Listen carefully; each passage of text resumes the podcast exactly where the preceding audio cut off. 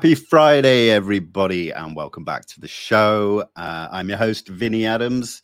It is good to be here, as always. Good to see you guys in the live chat.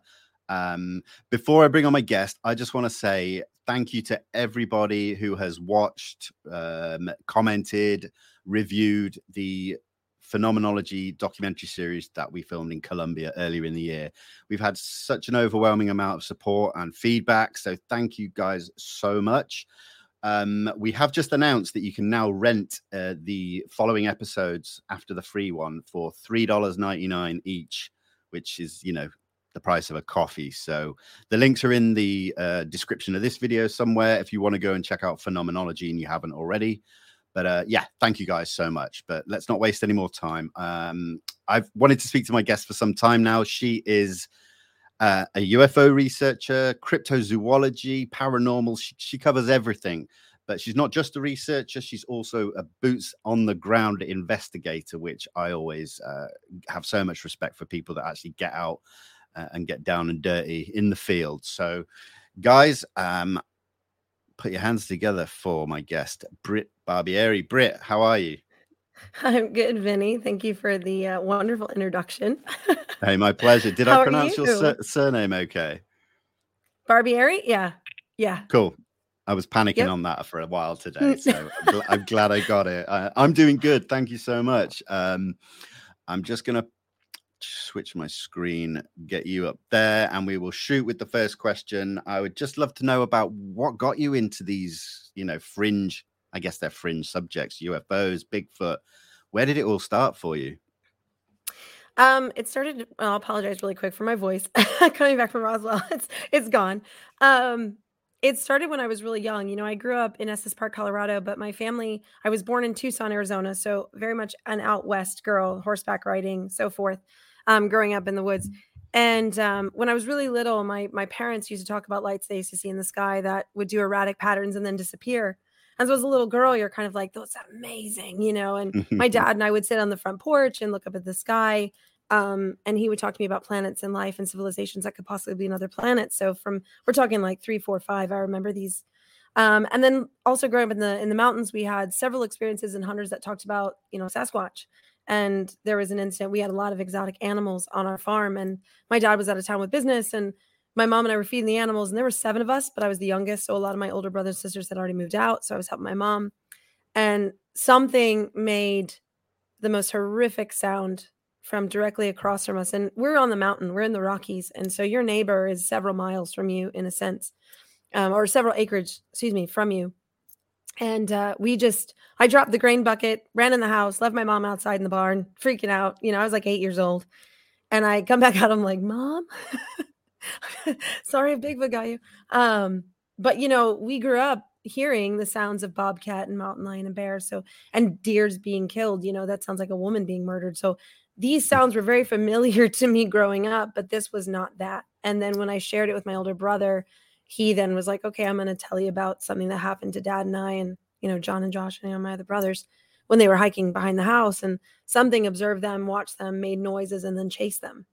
And so, you know, all this started happening. And so as a young kid, I wanted to know more. And then my parents introduced me to J. Allen Hynek and Project Blue Book and, you know, Close Encounters. And so from that point in my life, you know, the first time I ever saw a ghost, I was four. It was a Native American in the basement of my house in Colorado. And it all like spiraled out of control for me and it was kind of like destiny was like pushing me in that direction so i couldn't just be in one field like there was so much to the paranormal that i was like i can't just do one thing i've got to do it all so i started very young and i think i'm the only person alive today that still has library cards because i enjoy going and reading books at the library but yeah so that's how it all kind of spiraled spiraled for me to go and do these things and I was very encouraged by my family to be the change and be the difference and stand out. So that's what I did.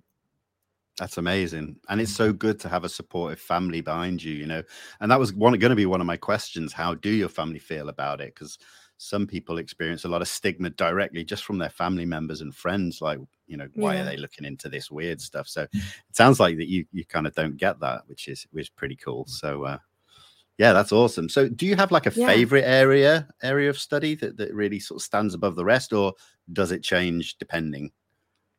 No, I mean, like, you know, for the longest time, I did paranormal investigating for for ghosts, and you know, you do it for so long that. Uh, but my favorite that, and no offense, but my favorite that I always came back to was uh, ufology and cryptozoology, and because for me growing up with animals and was an animal trainer handler i worked a lot with different people my brother owns a facility and you know being in that world and training exotic animals i learned a lot about the science behind how animals don't really go extinct even though they're no longer on the record we just lose them we mistrack them and then that's why they get rediscovered and so cryptozoology kind of became a real a real good topic for me because i wanted to try and discover animals that were said to be extinct, you know? And then the more I dug into it, there was so much aligned with it with real zoology that it didn't make sense why it wasn't being taught. You know, we're not saying these are monsters, we're saying these are actual animals that do exist.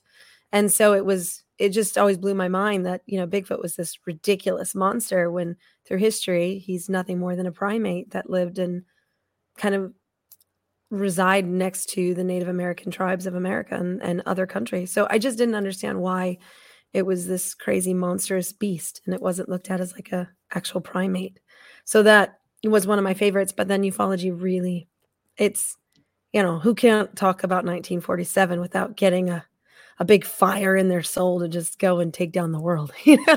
so Absolutely. Those two are my I, you know, I will go on investigation if someone asks me to go and do paranormal investigating anytime. And paranormal is a big spectrum.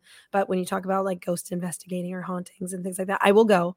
But they're not my favorite. My favorite is cryptid and and ufology, hands down by far. Excellent. Let's just stick with Bigfoot for a minute. You, and you mentioned okay. about it being, you know, like a proper primate and not a monster. Do you think the Gigantopithecus is the same thing as Bigfoot? I do. I right. actually do. I do firmly believe that wholeheartedly. I think that that is a, I think it gets overlooked a lot, mostly through media and television. Um, because I've had this discussion with Professor Jeff Meldrum on many, many times about, you know, the the land bridges that people seem to forget about and the ice bridges that people think is not possible. But it wasn't like ice bridges. If you actually go and look at the maps, it wasn't like what we think it looked like. Um, and so yeah, I firmly believe that you know they they that's where it came from, and of course that's orangutan. So we know we have the line of orangutan that came from the Gigantopithecus. So I I don't see why it's so crazy to think that they're still out there. You know, maybe the numbers are smaller, but yeah, I do think there's a huge connection there. Absolutely. You get a lot of naysayers and skeptics, eh, well, in all fields. But I think what I've come across in the, the little bit of the Bigfoot field that I've, you know, watched and looked into, that the first thing people say is, well, how come we've never really, you know, seen one with definitive video evidence, and how do they remain hidden so well? How do you kind of deal with questions like that? I okay, so I get that a lot too. Actually, I hear that quite a bit. Um, I always like to describe it as so. Let's imagine you're in your home and there's a burglar coming in. You know your house better than anybody, including this burglar, and you're going to know the best hiding spot not to be seen. So that burglar might see you in a shadow very quickly, but you're going to know where to hide your family to protect them. And so that burglar does not. And the woods are so dense, and you can be walking and growing up in the Rockies, you can be walking and walk right up on a grizzly and not know it, not know it at all. Um, and so for me, it's eh, when it comes to proof of evidence of of videos, I think there are true videos that are getting kind of washed in with a lot of fakes and a lot of hoaxes. So people, our natural mind immediately goes, "Oh, that's a fake too," because it's too good. The problem is, is those two good ones I think are true, authentic videos, and they're being labeled as fakes. And unfortunately, the general public, when this happens, they don't have anyone to turn to um, to say, "Look at this is what I saw," because immediately it's, "Oh, you faked it," or "Oh, you're just crazy. You're one of those crazy people that saw something and they didn't. It's real." Um, and the woods, you know, if if you've grown up in them or you've hunted in them or you know them really well, you grow to know that the woods are are a massive disguise and it's a huge camouflage pit. So it doesn't matter what size you are, even when a grizzly bear stands up, it will go completely invisible to the naked eye if you don't know the woods. And and I I have my own theories. I do think Sasquatch are able to climb and I think they can hide in trees very well above you as well as I do believe that because of the primate that they are, they are able to go on knuckles and if you've ever watched a gorilla or a orang run, on all fours and take off, there's no trace of footprints. There's no trace of dirt. There's minor scuffs. And in the woods, you're not looking for scuffs, you're looking for tracks. And that can be extremely overlooked. And you can gain so much speed so quickly if you know the area, if you're on all fours taking off in in as far as an ape goes you know so that's something that i think heavily needs to always be considered when they go well the tracks have just disappeared well you certainly didn't consider the fact that they could take off running. And two you maybe you haven't looked up you know and bears hide above us all the time. My god can't tell you how many times in colorado you look up and you're like oh, there's a bear in the tree. Oh my god he's like right above us. We didn't even hear you. So these are things to consider you know so that you know that's that's a big problem of mine is a lot of times when they do these series or uh, media and things like that when they, they have these discussions it's because a lot of the people they're putting out in the middle of the woods have never been in the woods before so they don't really know what exactly to look for or feel very comfortable in the woods so everything is kind of scary to them yeah no, thank you for that. Um, let's talk about mm-hmm. other cryptids. Do you have any others that, like, really? Uh, I guess again, are, are, your favorites to to research, to watch videos on, and like, because I mean, it's quite a broad spectrum of, you know, different creatures. Let's say. Uh, in the in the cryptid space, there are, I would say, hundreds of possible other cryptids out there, um, because most countries have kind of their own version of Bigfoot. Um, you have different fairies, which is considered a cryptid, which always fascinated me because I considered that more folklore. Um, but as far as cryptid goes, I've always leaned to. Uh, now, again, the chupacabra, I believe, is a canine. I think that's just a type of dog, which again was basically discovered in Texas. Yet, for some reason, science is saying eh, it's nothing, it's nothing, it's nothing. But there is a crazy looking canine dog in Texas and through Mexico that looks like it has mange, but the underbite and the weight, it has these weird um, bone nodules on the back of its hindquarters that's quite compelling to me to go, what kind of canine is this, you know? Um, and then, you know, of course, in, in the cryptid space, there's also Loch Ness, which has always fascinated me because I've always believed that dinosaurs and to a certain extent, I want to watch how I say that. People don't think I'm crazy. do still exist today. Um, and the reason I like to combat that is because knowing crocodilian species and alligator species, they have not changed much since the time of the dinosaurs. They are like a living dinosaur today. And so I look at a lot of animals that have not really changed much from that time that are still alive today. That it does make me wonder about the successes of some of these other animals, especially ocean bound, because the ocean, in truth, has only been 5% discovered. So you know, I have theories, and Megalodon, of course, is another one. Um, that as a scuba diver, I, I and I've seen plenty of photos and sharks and people sending me uh, photos saying, you know, we, we took this picture and I, I, can't explain it. And it's, you know, a great white with a ginormous chunk out of it. And it's not like an orchid did this. It, you know, orca wouldn't have done this. It, this is another shark bite.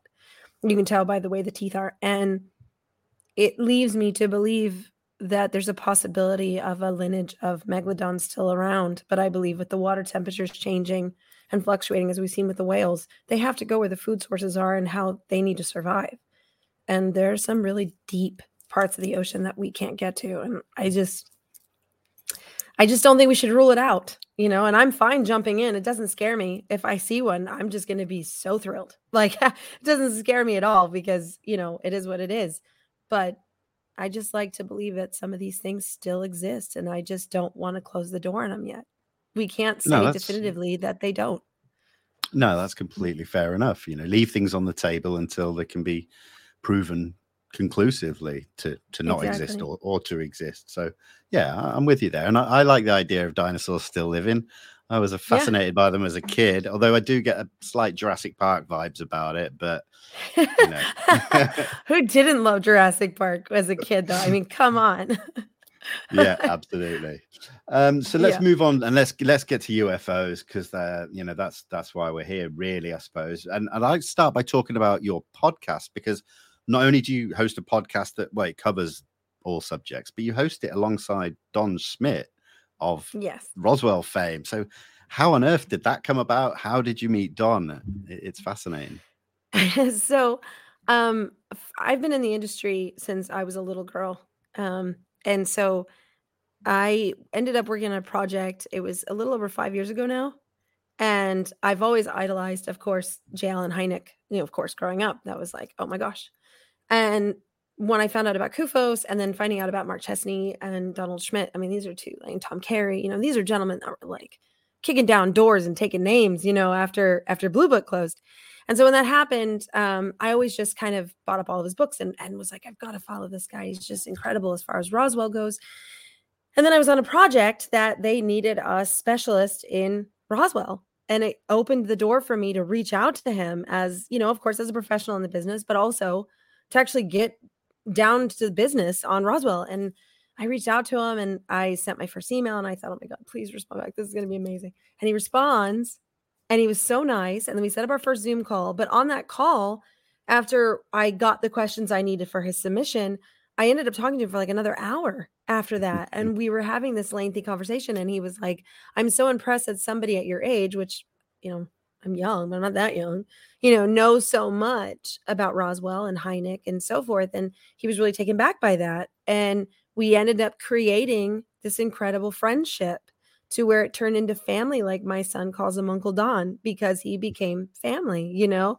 And then it became a mentoring. I wanted to be a ufologist. There were courses online that they called it certified, as you as you state, but you would just be certified to say, hey, you know your business, you did the time, you did the hours, and you know the you know from not just the 47, but prior the history of it all. And he helped me through it. You know, I would send him everything. I'm like, oh my God, I'm waiting for my test results from my teacher to come back, you know, and he was right alongside me the whole time. And we've been trying to create shows together. In fact, the time that UFO Witness was being pitched, I was pitching a concept for Don and I to bring back Blue Book um, as like a new actual team, investigative team, as the new Blue Book.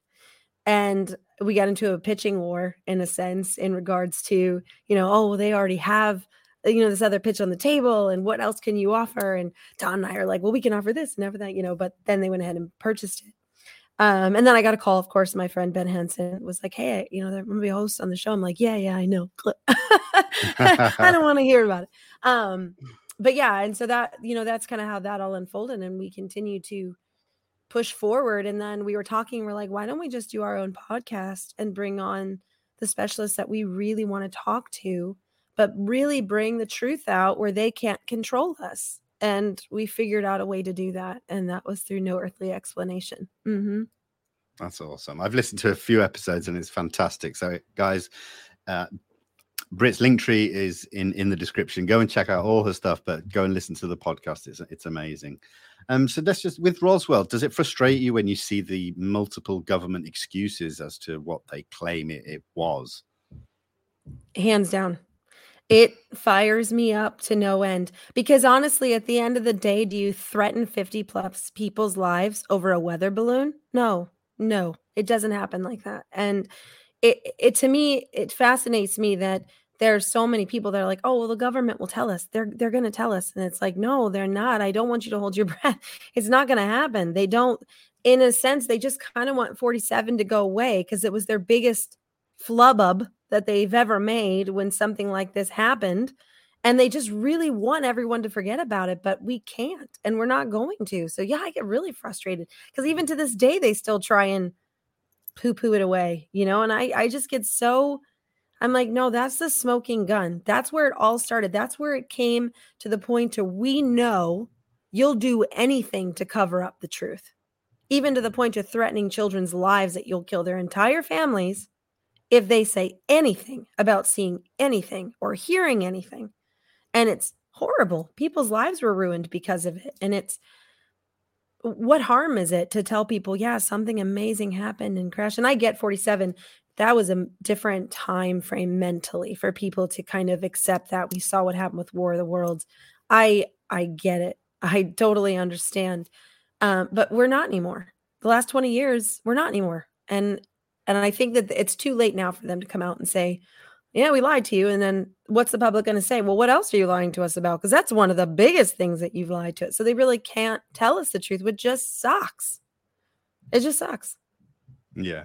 I mean, there's a lot going on at the moment, isn't there, with with the government and these different amendments and national defense authorization acts and stuff. So I do feel like there's Yep. there's some people within the government who probably maybe on the younger side of, of the government who who now have a bit of control or or, or want to see this come out. Um, I kind of you know, it's difficult for me. The way I look at it is, you know, they're still going to get blocked left, right, and center if you know when they, they they go into certain areas. What do you think about that? Do you think that do you think it's worth it? Do you think we should continue pushing, or should we, you know, look elsewhere? And if we look elsewhere, where should we look for disclosure to come from? That's a big pill. Um, I mean, I don't think we should stop pushing at all because there are other cases that took place after 47. That's just kind of the mecca that we all lean to to show that they are willing to cover things up if need be. Um, and they did. But there were other cases. That's why Blue Book came about. And I and and even it baffled me and it really set me back that the two gentlemen they picked for the congressional hearing here in the US when asked multiple questions in regards to several very prominent cases, they knew nothing of it because for some reason they're only being allowed to investigate to 2004 and that's it. And how are you to investigate UFOs, not UAPs, UFOs, if you don't know the true history that has unfolded? And it fascinated me that when asked if there was any other investigative team prior to Blue Book, they said no, which is false. There was Grudge and Sign that came directly as soon as the Roswell crash happened. And then Area 51 opened up. So for them not to have known something was crazy to me. But then I thought, or do they know? And they're trying to play dumb because that's what they were told to do. So it's frustrating because you could tell Gallagher was trying to nail that hammer in there to get those points. Well, you should know this. You know, we had nine missiles go no go in a matter of seconds because of a UFO that went over a base. So, and that's a huge, huge issue. And there's multiple cases of that. James Clark actually investigated several other claims from here to the UK of the same type of identical occurrences. And the fact that they had no idea, there's two things there. Either they really didn't know, or they're supposed to act like they don't know because they don't want the public to know about this stuff that it's real. And it ticked me off that the video they choose to show, they didn't properly set it up. They give us this little dinky flyby that it could have been a bug flying by the window. And we know without certainty, they have better footage. So it it just made me so mad more. And it actually fired me up more to say, no, this isn't it. We need to keep pushing. This this is not going to satisfy us as much as they want us to. We're not going to be satisfied with this. So we're going to keep pushing. Because when Blue Book closed officially in January of 1970, Hynek said there's 701 cases I could not explain away. And I know for certainly, certainly that there is proof to this. You know, the the actual case that changed him was the Lonnie Zamora case. That that made him go, hold on a minute, because that the same identical craft appeared 100 miles the next night. And Hynek witnessed that. So he put all those pieces together. He realized that there was something else going on. You can't cover this up with NASA. NASA already sent me letters saying we were not there, has nothing to do with us. I don't know what you're talking about. And he was in the intel to get that intel if they really were. So it changed him. And that was it for him. And that's where Kufo started. And I think that there needs to be today a brand new type of investigative center like that that is truly doing the work because the government is not going to assist us and they're certainly not going to be like oh hey guys last night we had incredible crafts flying over the you know us capitol no it's not going to happen they're not going to do it so we have to push harder and i don't think we should look elsewhere. If we look elsewhere we should just be pulling that intel like from brazil and from mexico and from all these other places that are now disclosing the information in italy to their people. Then that's where we need to gather that information and say how come you're not the only country or you're the only country excuse me not giving this information to their to their general public when other countries are? Where where are we in this Yeah, absolutely. I think there needs to be more collaboration as well with other countries, at least openly, because they may well be talking behind the scenes. We don't necessarily know that, but yeah, I agree that we should definitely keep pushing. Um, now let, us switch it up a little bit because I did want to talk about the appearance you made on Unidentified last year, Unidentified with Demi Lovato. Now, when Yes. that first first got announced, it did throw a little bit of controversy into the the community. You know, like this is just Hollywood getting involved? What do they know about UFOs? Um, the way I looked at it is, well, it's going to hit a whole new audience, a massive new audience. So surely Mhm. that is a good thing to have more people aware of the subject. So I'd like your views on that, but also how it came about for you and, and how it was. Um, I was they wanted an expert. Demi had never um her friend Matthew and her sister Dallas had never really dove too deep into it and apparently she had had a personal account.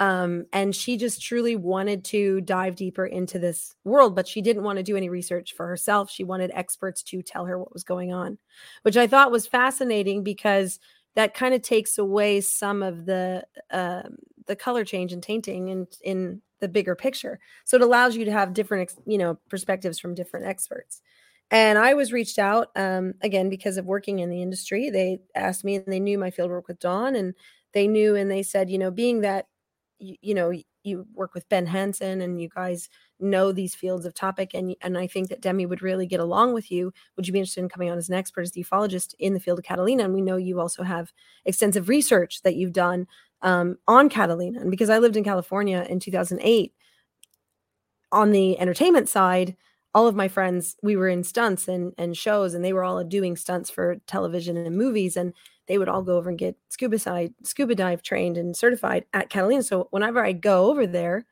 I would be snooping around the museum and talking to people and wanting to know more. And of course, Preston Dennett's book really inspired me. So I had to do my own digging after that. And of course, the history of giants and so on. It was like the little mysterious island. I had to know. And so I did do extensive research. And so they really wanted me to come on and talk to her about all these crazy mysteries. Um, and so when I got the chance to come on, I had the same thing. You know, people were like, oh, this is going to be ridiculous. You know, you're going to ruin your name. And I was like, why? She wants to know the truth. Everybody wants to know the truth. It's not Hollywood doing anything. This was, Mm. she wanted to do a show. She got the show sold and she wanted experts to teach her what she needs to do for real if she wants to go and do these things by herself. And I found that fantastic. I didn't see anything wrong with that. And I ended up having a fantastic time with her. She was hilarious. Her sister was a doll. I, I still talk to Dallas time to time and I stay in touch with her because they're they were really just down to earth nice, you know, people, regardless of what they have personally going on. They're good, they were good people to me when I was there. And I appreciated that. And they really wanted to know the truth. They didn't want any sugarcoating, you know. And she, you know, Demi threw out at me, you know, is it possible that when people have seen mermaids over the years, could those have been misidentified extraterrestrials, you know, because of the USO activity? I was like, well, yeah, sure. Anything could be misidentified. Absolutely. You know, I'm not going to sit here and tell you that's not possible because sure, uh, we don't know the ocean. So sure, you know, and I think that you have to remain an open mind. And yeah, I, I you know, I, I heard a little bit about it after doing the show, but honestly, it was probably one of the best shows that I, I got the opportunity to work on. You know, it was so laid back and fun, and they just really wanted us to do real experiments, which we did. We did a crazy, uh, incredible night watch with lasers to attract not above as we normally would in a normal night watch. We were attracting whatever we could in the ocean, which is something that has not been done. And it was wonderful. I enjoyed it. I loved it. Excellent. Yeah, no, I I think you're right. You know, it's it's a positive thing when somebody wants to learn, whether it's someone lives down the road from you or or a celebrity. What's the difference, really? So, yeah, I'm with you on that one. But let's stick with Catalina because you actually are going to appear, I think, this I don't know if it's this week or soon in a new episode of UFO Witness with Ben Hansen, and you're actually investigating Catalina. So, can you tell us about Again. that show? Tell us about the investigation, and then can we talk about the bigger picture of Catalina Island that's you know had this USO mystery surrounding it for decades now? Yeah. So um, the episode actually already aired for UFO Witness uh, on Tuesday. Oh, okay, cool. Mhm, So it's streaming now on Discovery Plus, um, or you can go and see it on Travel Channel. It airs te- Tuesdays at 10 p.m. Um, so I was called in for that because Ben and I, like I said, we go we go way back, and and I investigate all UFO hotspots, areas of interest, sightings, whatever. So be it. Um, and I try and pinpoint a lot of the capitals. And um, Ben and I, of course, work together in this department, and we have calls all the time and talk about these things. Um, and so he wanted me on because Catalina, of course, is a hub for me as regards to a lot of USO activity and UFO activity. And of course, some of the abduction cases are quite phenomenal that come out of the uh, around Catalina and the and the Channel Islands and as well as off Malibu and so forth. And yeah. um so when I was invited on, they just really wanted Ben and I to sit down and talk about what we have already been working on, you know, behind closed doors for years. Um, but then also talk about why Catalina and why this could be so prominent. And normally I scuba dive um, in the shows and and do that normally. Um, but on this one, they wanted it just to be Ben and me being topside with Melissa, which was wonderful. I loved it. I had a great time.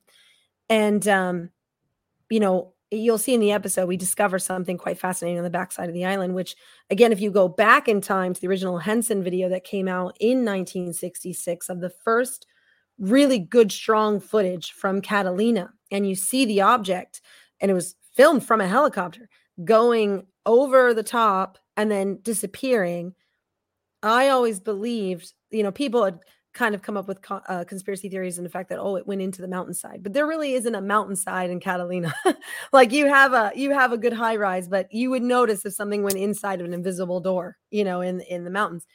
And this didn't and i after 1966 and a little bit before but after that a lot of fishermen came forward talking about sightings of lights coming up to the top of their boats and we're not talking about the regular sea lights that we get. This was an actual physical uh, you know object that came up and create a lot of there was of course the other incident where the plane was taken down and the one gentleman lost his family member. And of course we have all these incidences that are surrounded by this island. And it's always really funny to me because it's spooky. Catalina you can't see it from the coast. And as you get close to it there's this ridiculous fog that always surrounds this island. And as soon as you break through that fog it's this beautiful little you know mystery island in the middle of nowhere. And it looks like in the middle of nowhere and I always think to myself, what a great way to disguise yourself. You've got this beautiful cloud, not a lot of population on this island. You could have inhabited it years ago. Nobody would have even known, you know. And and so when this in, in, in this particular video of the 1966, I got sidetracked. It goes behind the mountain and disappears. So my research, and I, I believe Ben firmly agrees with me on this as well, is that the belief is that it actually went and submerged itself behind the island because Catalina has their own Bermuda Triangle directly behind the island, where in the episode you will see, and it was something that I was like, listen, you know, magnetics is a huge key factor when we're dealing with UFOs and and so forth and USOs, and it went 45 degrees and it stuck. That's stronger than lightning to pull a magnetic pull to that extent on your compass. 45 degrees pull when they were diving over where we believe is like kind of like the the main mecca of the Bermuda Triangle of Catalina. And for me, that was it. I will go back tomorrow if somebody calls me up to investigate because I firmly believe there is something going on. And you'll see too in a lot of the records we pulled, we have magnetic anomalies that are showing so bright red directly behind the island that it, it doesn't make any sense. These things shouldn't be there, but it would home and help if you're in a USO type of, you know, unidentified submergible object, for those that don't know, to help kind of hide you because it messes with your compasses, messes with your gauges. You'll never, if you everything got turned off, you would be lost. You, nothing would tell you where to be compass wise. So, yeah, I mean, Catalina itself is crazy. So, that's what we get to do. And we get to investigate it even further this time than I got to in uh, unidentified. And my God, I'm ready to go back tomorrow freaking love that island. I do. It's crazy. The, that place is, oh my God, don't get me started. it's incredible. So what? I mean, it, it's not that far away. That the obviously the Nimitz encounters was kind of in the channels off of the west coast. So I mean, mm-hmm. a lot of people or some people talk about the Tic Tac. Well, it's got to be just some kind of man-made technology, some kind of test. Yet, with such close relations to Catalina and the older stories, I personally don't see that connection. You know, obviously it's possible, but but what about you? What are, you, what are your thoughts on the Tic Tac? If you had to speculate if it was ours or something a lot more anomalous, where would you be sort of pointing? I I honestly don't think that it's any kind of our I don't think we are capable of creating anything like a tic tac. The thing has no wings. It has no real uh, engine. I mean, this thing is like a cylinder. And if you go back in history, Tic Tacs have been in history as far as sightings go for a very long time. You know, we're talking egg shape, Tic Tac, cigar. It's this Tic Tac and cigar are almost exactly the same in any kind of testimony when described. And so for me, for anybody to say to me directly, in my personal opinion, that it's possible that our government's made that, I no, I don't. I, I don't think that's earthbound at all. And I do believe that that is a good version of a USO of what it looks like. Because again, if you look at the 66 video, it is very similar. It is in the same shape, the way it moves. And I, I, yeah, no, uh, there's no way. And, and in Catalina, and then of course in the videos that we've gotten from Navy, that channel is so high active with, with sightings. It's unreal. It, and they're not just, and some of them, of course, have come forward in, in an unknown, you know, you don't know me. This is me saying what I saw. And it's it's always in that channel. I can't explain it. It's always off the west coast channel and it's fascinating to me. And if you look at the you know the actual basically any type of graph of the floor and you pull up all the different anomalies that are happening there's too much going on and i don't believe that it's our technology at all and i think that's what scares a lot of the government because it's what is this and where is it coming from yeah, I agree. And if we're talking about it being potentially a non-human intelligence, you know, we hear nowadays so many different possibilities as to what they are extraterrestrial, interdimensional, ultra terrestrial, crypto terrestrial. And I find myself flipping like one week I might see a case or, or do some research and it points in one direction mm. and that may flip the week the week later. But do you if you were to speculate, where do you think these things are coming from or what they represent? okay. So I if someone was to ask me directly, I I truly think that it's possible why we see so many UFOs now is one because everybody has a phone in their, you know, with a camera in their phone. So we're able to document it. But I I've I've been on this fence really since I started the USO um, investigations and and going to certain locations with so much uptick in activity. I kind of feel as though that treaty that was spoke about between, um, I believe it was Eisenhower. I do believe firmly that they it's possible that this species of whatever type of extra extraterrestrial life it is, and I, I don't want to put a finger on what what species it is because there's so many different types out there apparently. Um, but I do believe that that treaty could be accurate. And why I say that is because if they're really here mining, and they're really here just taking resources from our planet to help their planet survive or where they're from, you know, continue to move forward. And they're giving us intel help for, to help us succeed. I would believe that they had already pre-set up spots underground in our ocean. And they are able to move in and out between the mesas and the mountains and the areas. And we see them so frequently. Um, and then, of course, going under to their underground bases. And the reason why I'm so lenient towards these underground bases. And again, I don't know what type of species they are, and it's really hard to say because everybody throws out everything from mantis to grays to you know all these different t- Nordics. I mean, I could list a whole name, and it's like, oh my god, there's that many. um, but you sit there and you go, okay, it makes sense because there are some abduction cases where people were not harmed. They were mm. not physically harmed. You know, Lori had one that happened to her. She she was a scuba diver off the back of Catalina and the thing I always draw back to on this one was the fact that these beings came up to her under the water while she was scuba diving. She was older. She had done this for her by herself forever. And they were dressed in a metallic type suit and they had much like a kind of a dome, like an astronaut. And they had spoke to her telepathically and told her that they had been observing her and watching her and that she'd been getting so much better at scuba diving. And then she had missing time. And it wasn't until, and she woke up on the boat after seeing these beings and then you know Yvonne put her under um, to let her kind of regress and and talk about that incident, but it wasn't wasn't horrible. They showed her kind of where they're from and what they do, and then they put her back, and it was an observing thing. And what I found fascinating was that in Russia, in the Russian minings, they had a similar account. And this was many years apart. I mean, many years apart. There's no way that these two stories would have ever collided or conversated, but the beings looked identical and they're underwater in the same types of suits and observing and seeing what we're doing, not harming us, just observing. And I think a lot of times when we see the UFOs, they're observing. They're observing our Mm. military. Are we staying true to the the treaty if that's real? If that really took place, are they are we keeping our end of the bargain as they're keeping theirs?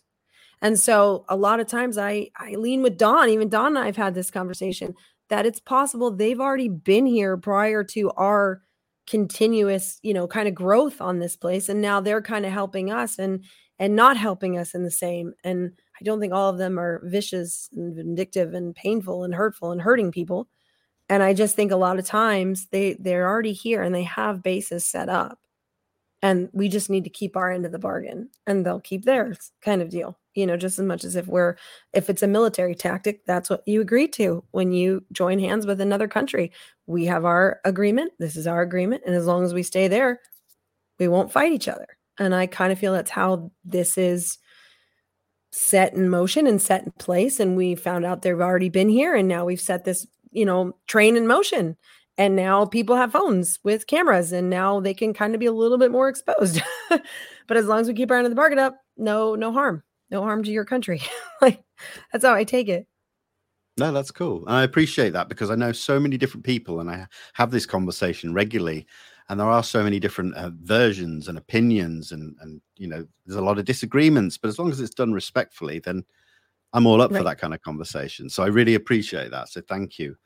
yeah Um, so uh, I know I've hit you with a few big questions. I'm going to hit you with another one, and that is we often hear a lot of people say, I want the truth. I want to know. I am ready for disclosure. Mhm. Uh, but some people look maybe that if you look around the world at the way that we kind of handle ourselves as a species, we may not be ready. So what do you think? Do you think we could handle disclosure as a, as a you know, a global race? Um, it's a tough one, but yeah, I'd like to know your thoughts on that. I am a firm believer that the majority is ready. And I say that because I, I, I, I read a lot of what comments that people say. You know, they know that it's not these little green men and it's not this, you know, horror story all the time. They're not going to come blow us up and rip our limbs off and stuff that the media likes to push. And it's something that recently hit me that I I think is a question to ask. If you take away the stigma, okay? Take away the stigma of knowing grays and Nordic and all these different aliens and beings and whatever. And let's just take away the history for a second.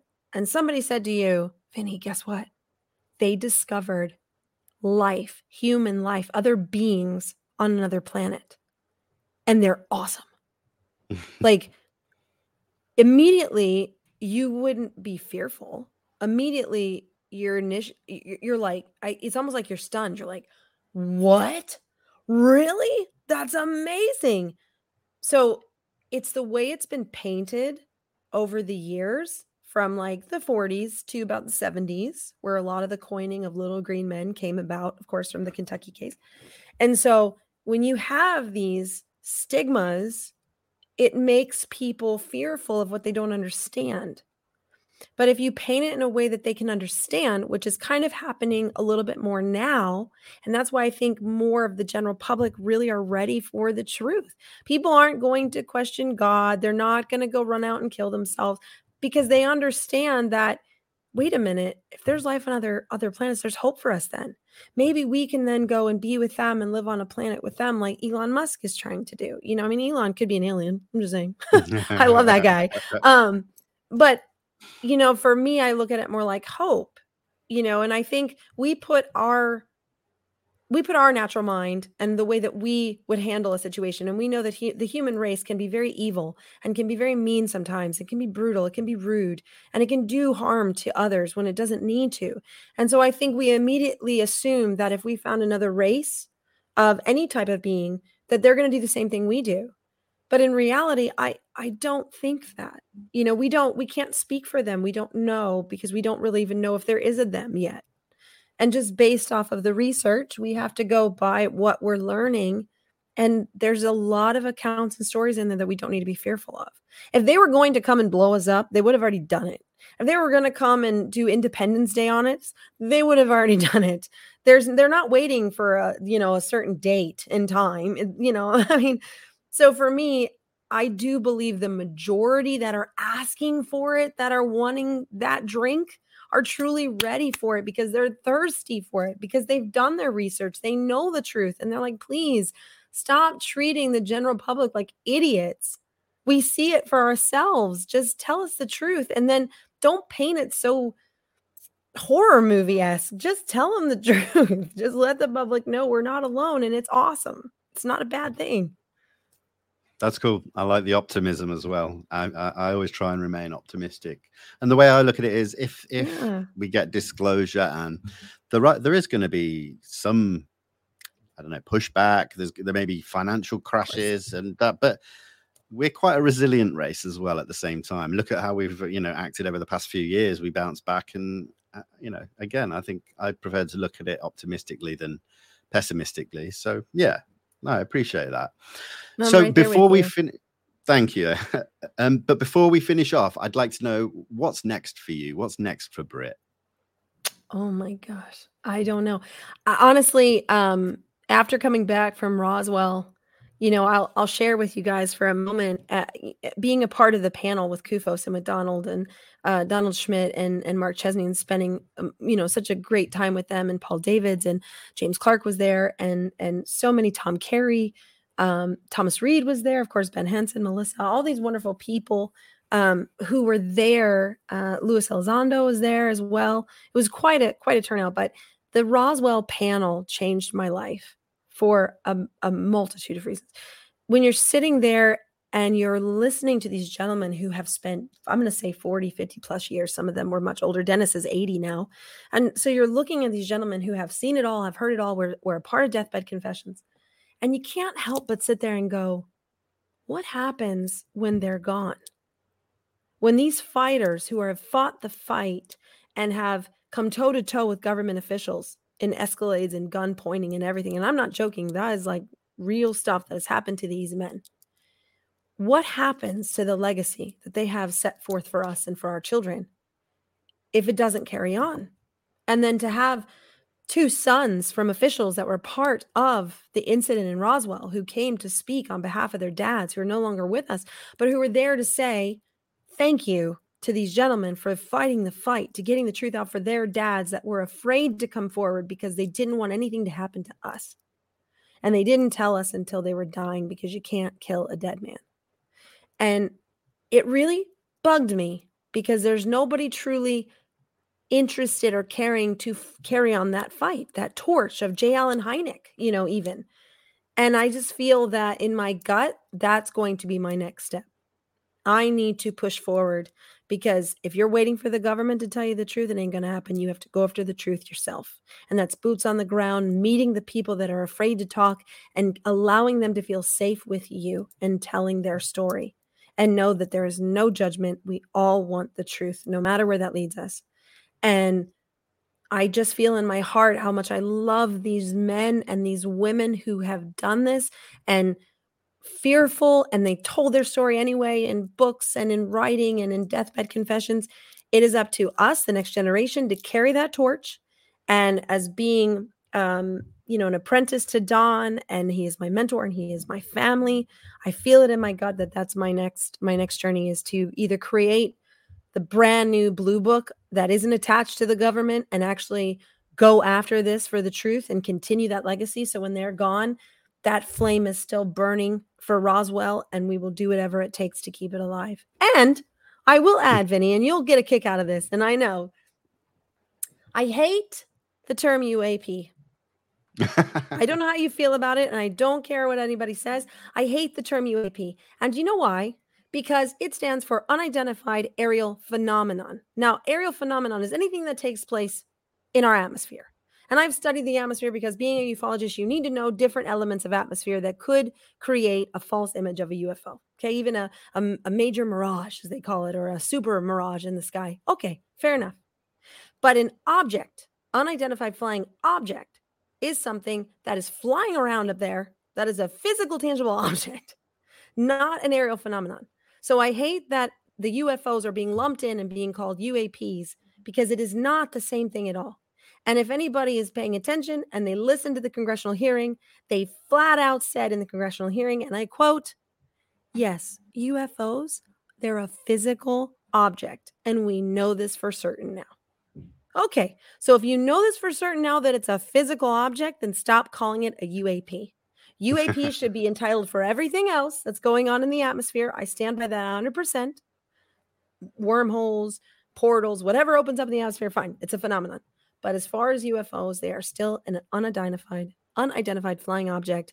And until proven otherwise, that is what they should be called no matter what. So I say UAP to stay PC with everything across the board, but it does irk me because it doesn't make sense that you're lumping in something to move away from the stigma. But in truth, we're still looking at an object that we cannot identify, period. That's what it is. Call it what it is. No, that's fair enough. changing it. I get it. I, well, the thing is that you know UAP was actually used back in the fifties a lot. So I mean, there are many. I use both, and it depends on who I'm talking to, the situation, the case, the year that Yes. I'm you know referring to. So yes. if I was to, and this is again just my opinion, I would ditch both because for the reasons you explained about UAP, I agree. But also a UFO, if it is, you know, uh, an anti-gravity electromagnetic thing, then it's not actually flying because it's not True. using. You That's know, so That's true. It should just be an unidentified object yeah, because we can't cool. really I'm- I'm identify it. Yeah. So I'm So down with UP, that. It's a UP. it's an up. So we'll just start Yeah. calling it an up, Vinnie. That'll be our thing. I'll just be like, hey, did you see the up yesterday? I did. See I like that. yesterday." Yeah, no stigma. It's, UV a, it's a new thing. we'll start That's and see if it sticks in the ufology community. We'll see if it sticks. Let's do it. Let's do it. Well, listen, Brit, thank you so much for joining me today. I really do appreciate it. Um, I just want to say to everybody that's watching live, listening in the future, uh, go and follow Brit on all her social medias. She's always active and you know really interesting posts. Yeah, no, I, I honestly, that's how we connected on Instagram, and you know, you're posting so consistently. Um, and I really do appreciate all the work that you do as well. Like I have so much respect Thank for you. boots on the ground investigations. I've done it. I've got a bug for it. I cannot wait to get back out and investigate a new case. So yeah, Yeah. no, it's it's great. So thank you so much. I really appreciate you being here. Absolutely. I it was a pleasure coming on. When you asked if if I could come on the show, it was a real honor. I follow your show. I followed your guests, you know, and of course Don, I think was a guest on your show as well. And so I I have followed it and I just, you know, when you asked, I was like, of course, absolutely I'll come on the show because it's really hard to find somebody that kind of um, sees eye to eye with you on a lot of the the theories and and ideas and the fact that we we do align quite a bit. It, it's always nice because you know when you have a conversation, there's going to be really good questions coming out and and uh, I was excited. I love it. So and my my Instagram page is kind of um, I just feel that we need to have a little fun in the field and it shouldn't always be so serious. So I do have a lot of reels that are more on the humorous side of trying to bring people in to find it more interesting. But I do try and stay as active as possible and try and be in touch with everybody that reaches out. Awesome. It does. It stands out. And, and so that's great. You know, if we can always draw in new people, then it- it's only a good thing. So yeah, I really appreciate that as well. Uh, just want to give a massive shout out to everyone in the live chat for keeping it cordial. As always, I really appreciate you guys uh, being here as well. And anybody listening or watching in the future, thank you so much. Um, for now, guys, we're going to say goodbye. I am going to be back just over a week's time. I'm going to be hosting a panel discussion with Ryan Robbins, aka UFO Jesus, James Iandoli, and Danny Silver. So look out for that. But for now, everyone, take care, have a good day, and we'll see you soon. Bye bye. Goodbye.